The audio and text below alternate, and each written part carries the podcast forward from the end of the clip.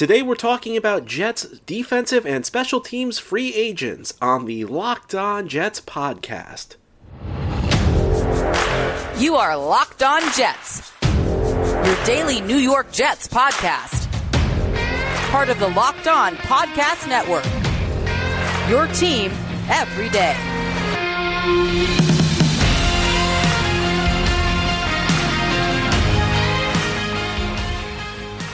Welcome to the Locked On Jets podcast for Monday, January 24th, 2021. I'm your host, John B. from GangGreenNation.com, thanking you for making this show your first listen every day.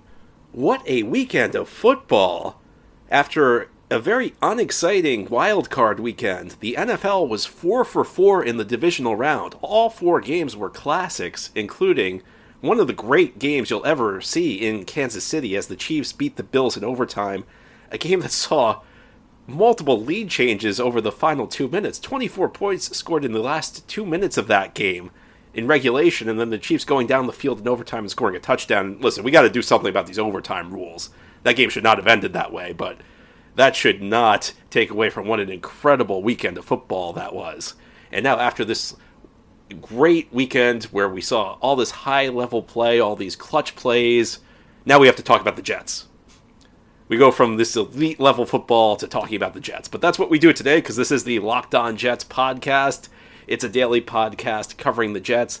And today we're going to conclude our series on Jets free agents. We're talking about, and we've been talking the last couple days about Jets players who are about to hit free agency because they have expiring contracts.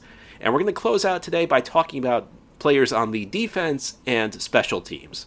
And I know we're cheating a little bit with that classification because on Friday's show I talked about players in the trenches, some of whom are defensive linemen, but we're going to talk about the second and third levels of the defense today, and then some special teamers who are about to hit free agency.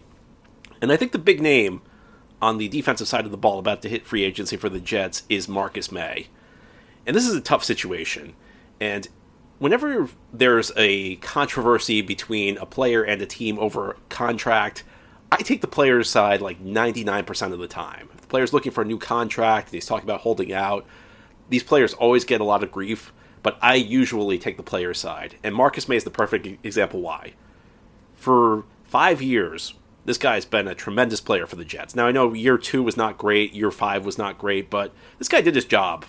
He was voted team captain in 2020 and he's not going to get a payday now. He's not going to get a big payday because he got injured. So to me, players have to take care of themselves when they have the opportunity because you get injured, teams are not going to step up to the plate and say, "Well, you know, you've been good with us, you've given us loyal service." That's just not going to happen. So Marcus Maye is like the perfect example of why you should never get angry with a player who wants to get paid. That doesn't mean you have to agree with the team paying a player big money, but you should never get upset with a player who's trying to get a big payday from his team because in the NFL, you're only one play away from having your career radically altered. And that happened with Marcus Maye when he suffered the season ending injury against the Colts on Thursday night football this year. He suffered a torn Achilles, which is always a tricky injury to recover from. And Maye's also going to be 29 years old, which is kind of old for a guy about to hit free agency for the first time. Now, it's not old overall. There are lots of players who play effectively into their 30s, but Maye was an old draft pick. He was older than your typical player who's drafted when the Jets picked him back in 2017. So this is not your typical player hitting the market for the first time. He is approaching 30 years old. And coming off that type of serious injury, it's probably going to deflate his value on the open market. And this is what always makes it difficult in free agency because again, you have this guy who I know there have been difficulties in the last year or so, but a guy who has completely earned a second contract. But you don't pay players for what they've done in the past. You pay players for what they're about to do in the future. And you, here you have a guy who's, first of all, somebody who does not play a premium position and is a solid player, but not a big time playmaker. And he's coming off this serious injury. He's approaching 30. It's just going to make it difficult. Now, on some level, you may look at this and say, well, the Jets need help at safety.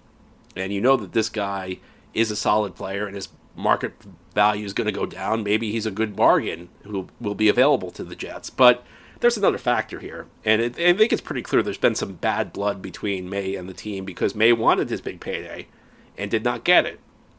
And based on everything that's happened, the Jets were not necessarily wrong to avoid giving Maye that monster contract. Because if the Jets had given Maye a big extension last year, they'd be in a tough spot because you'd have a guy coming off a serious injury approaching 30 who's getting paid a lot of money. And again, doesn't play a premium position for all of his talent, for all that he's brought to the table. Doesn't play a premium position, not a big time playmaker.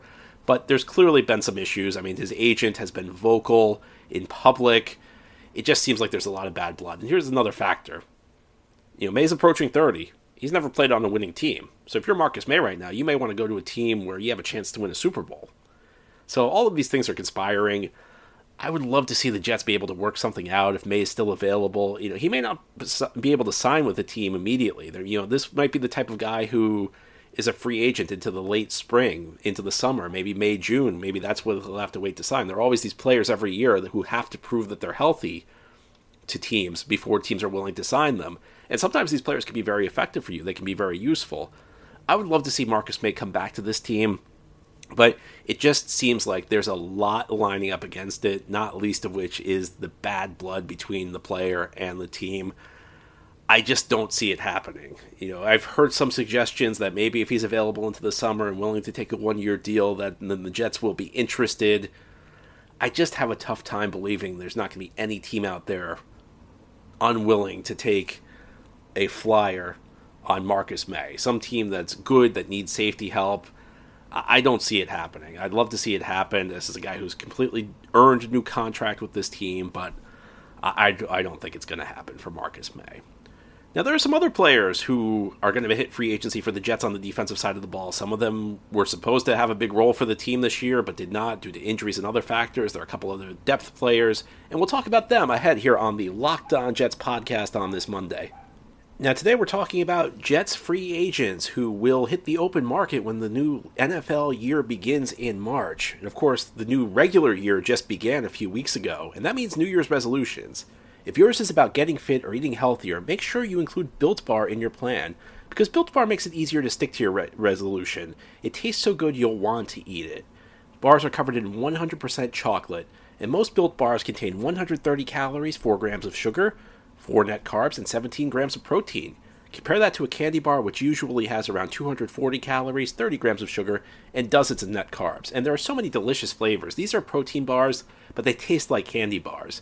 You can try coconut almond, peanut butter brownie, raspberry, cookies and cream, salted caramel, mint brownie, and so many more.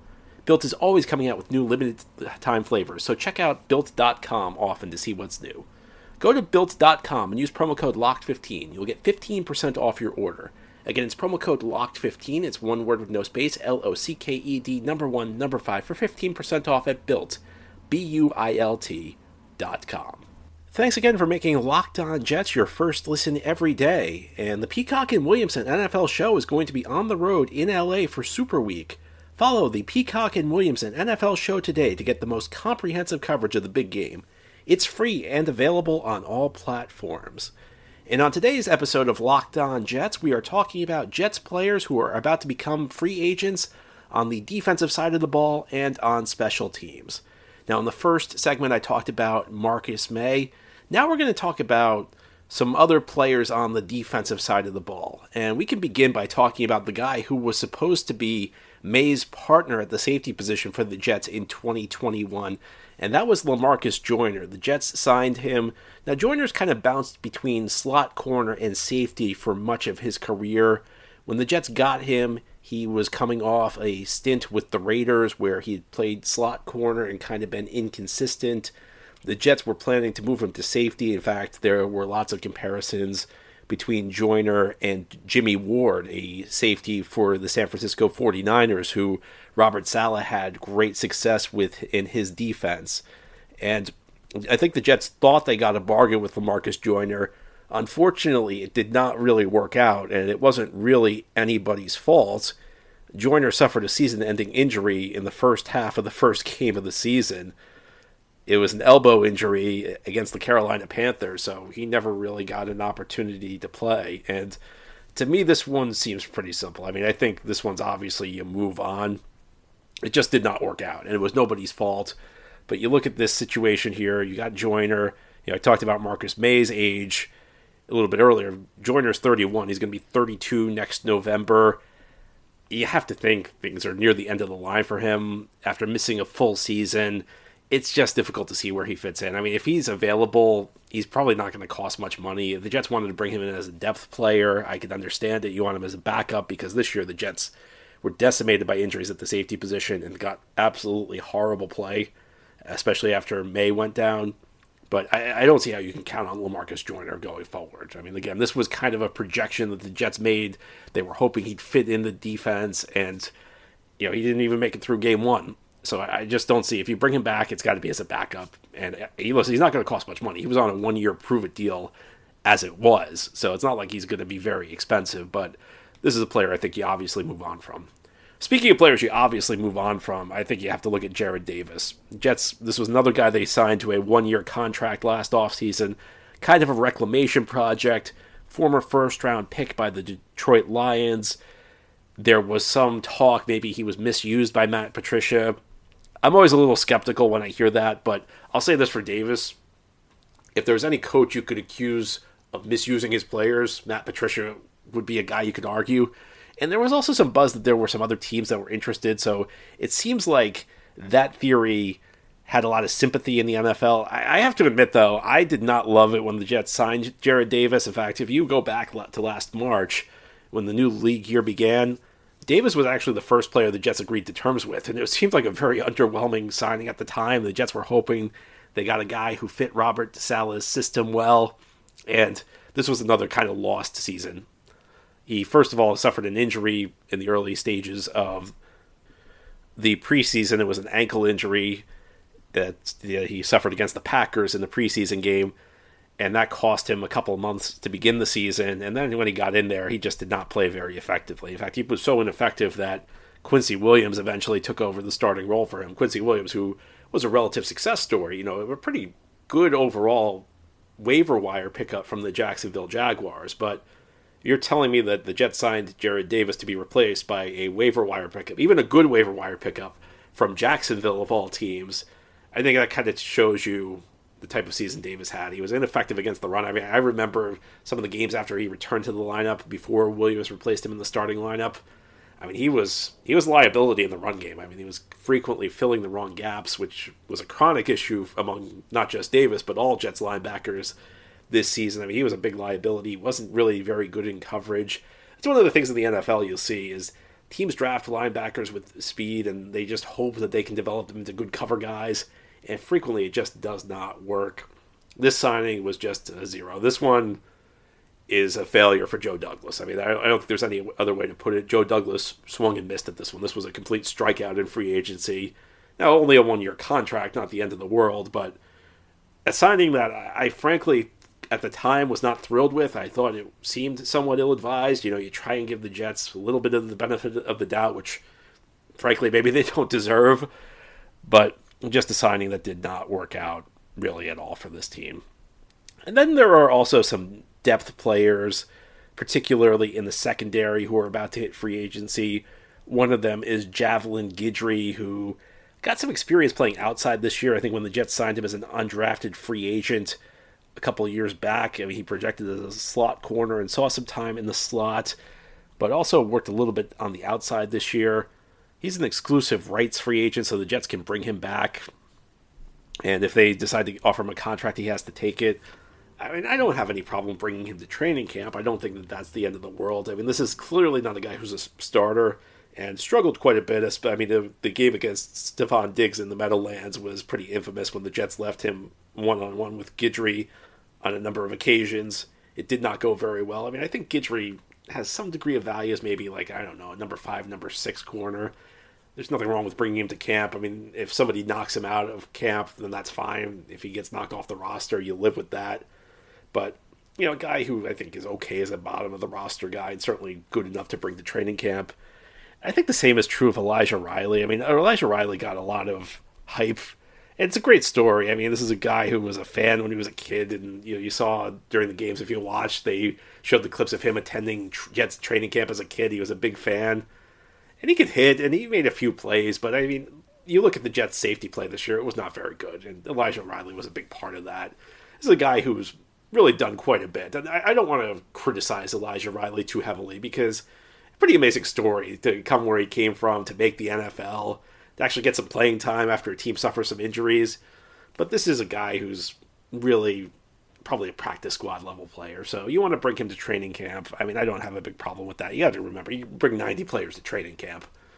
A lot of players you bring to camp are not NFL caliber.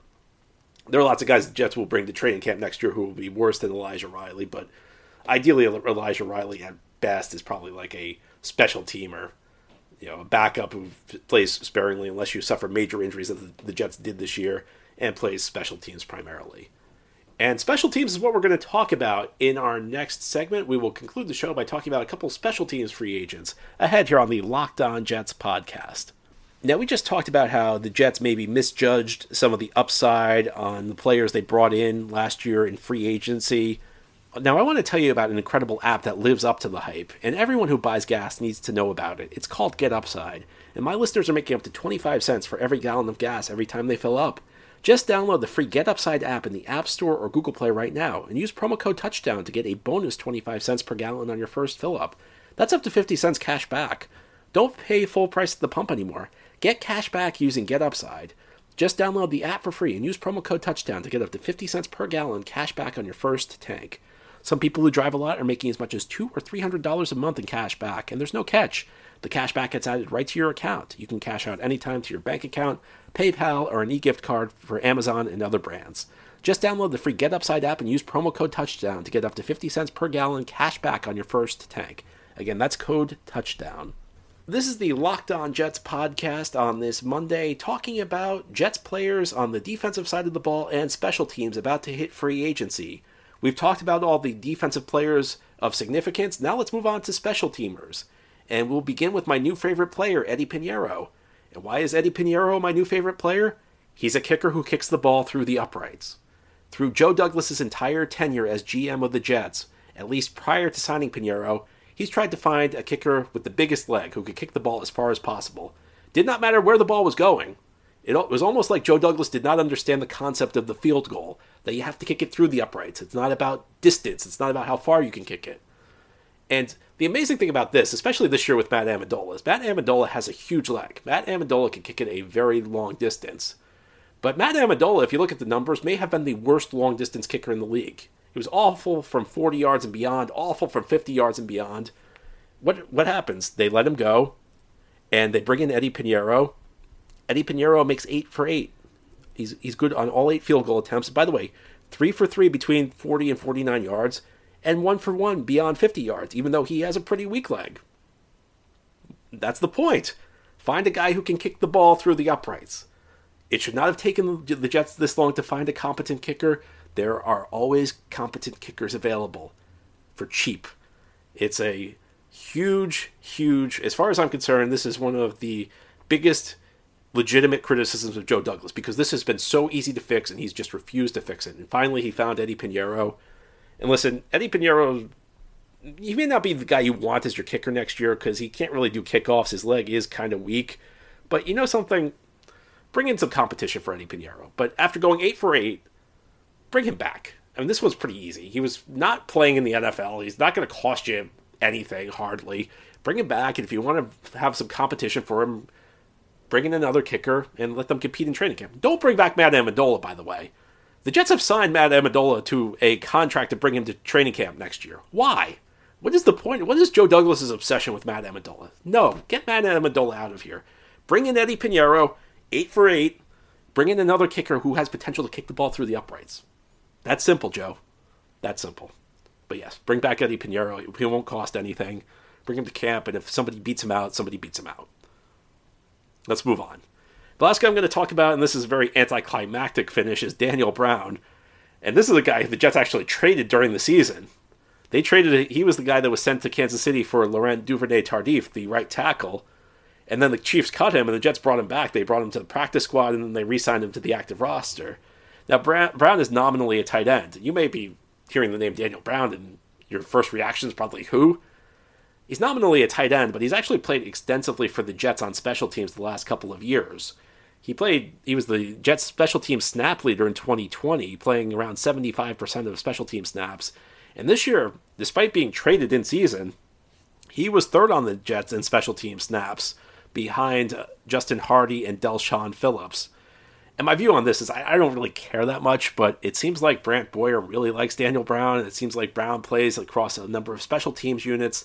So, I mean, I don't have a big problem with him coming back. This is obviously not a guy who's going to get a big contract. I mean, listen, this guy was traded and then cut and came back to the Jets. So obviously he's not a guy who's very much in demand, but he's not a guy who's going to make a big time impact. I mean, even I think Phillips, Del'Shawn Phillips, and Justin Hardy have a bigger impact than Daniel Brown. But you want to bring him back, fine. I don't have a big issue with it. He'll probably cost the minimum, and you know, if Brant Boyer really wants him, Brant Boyer can have him.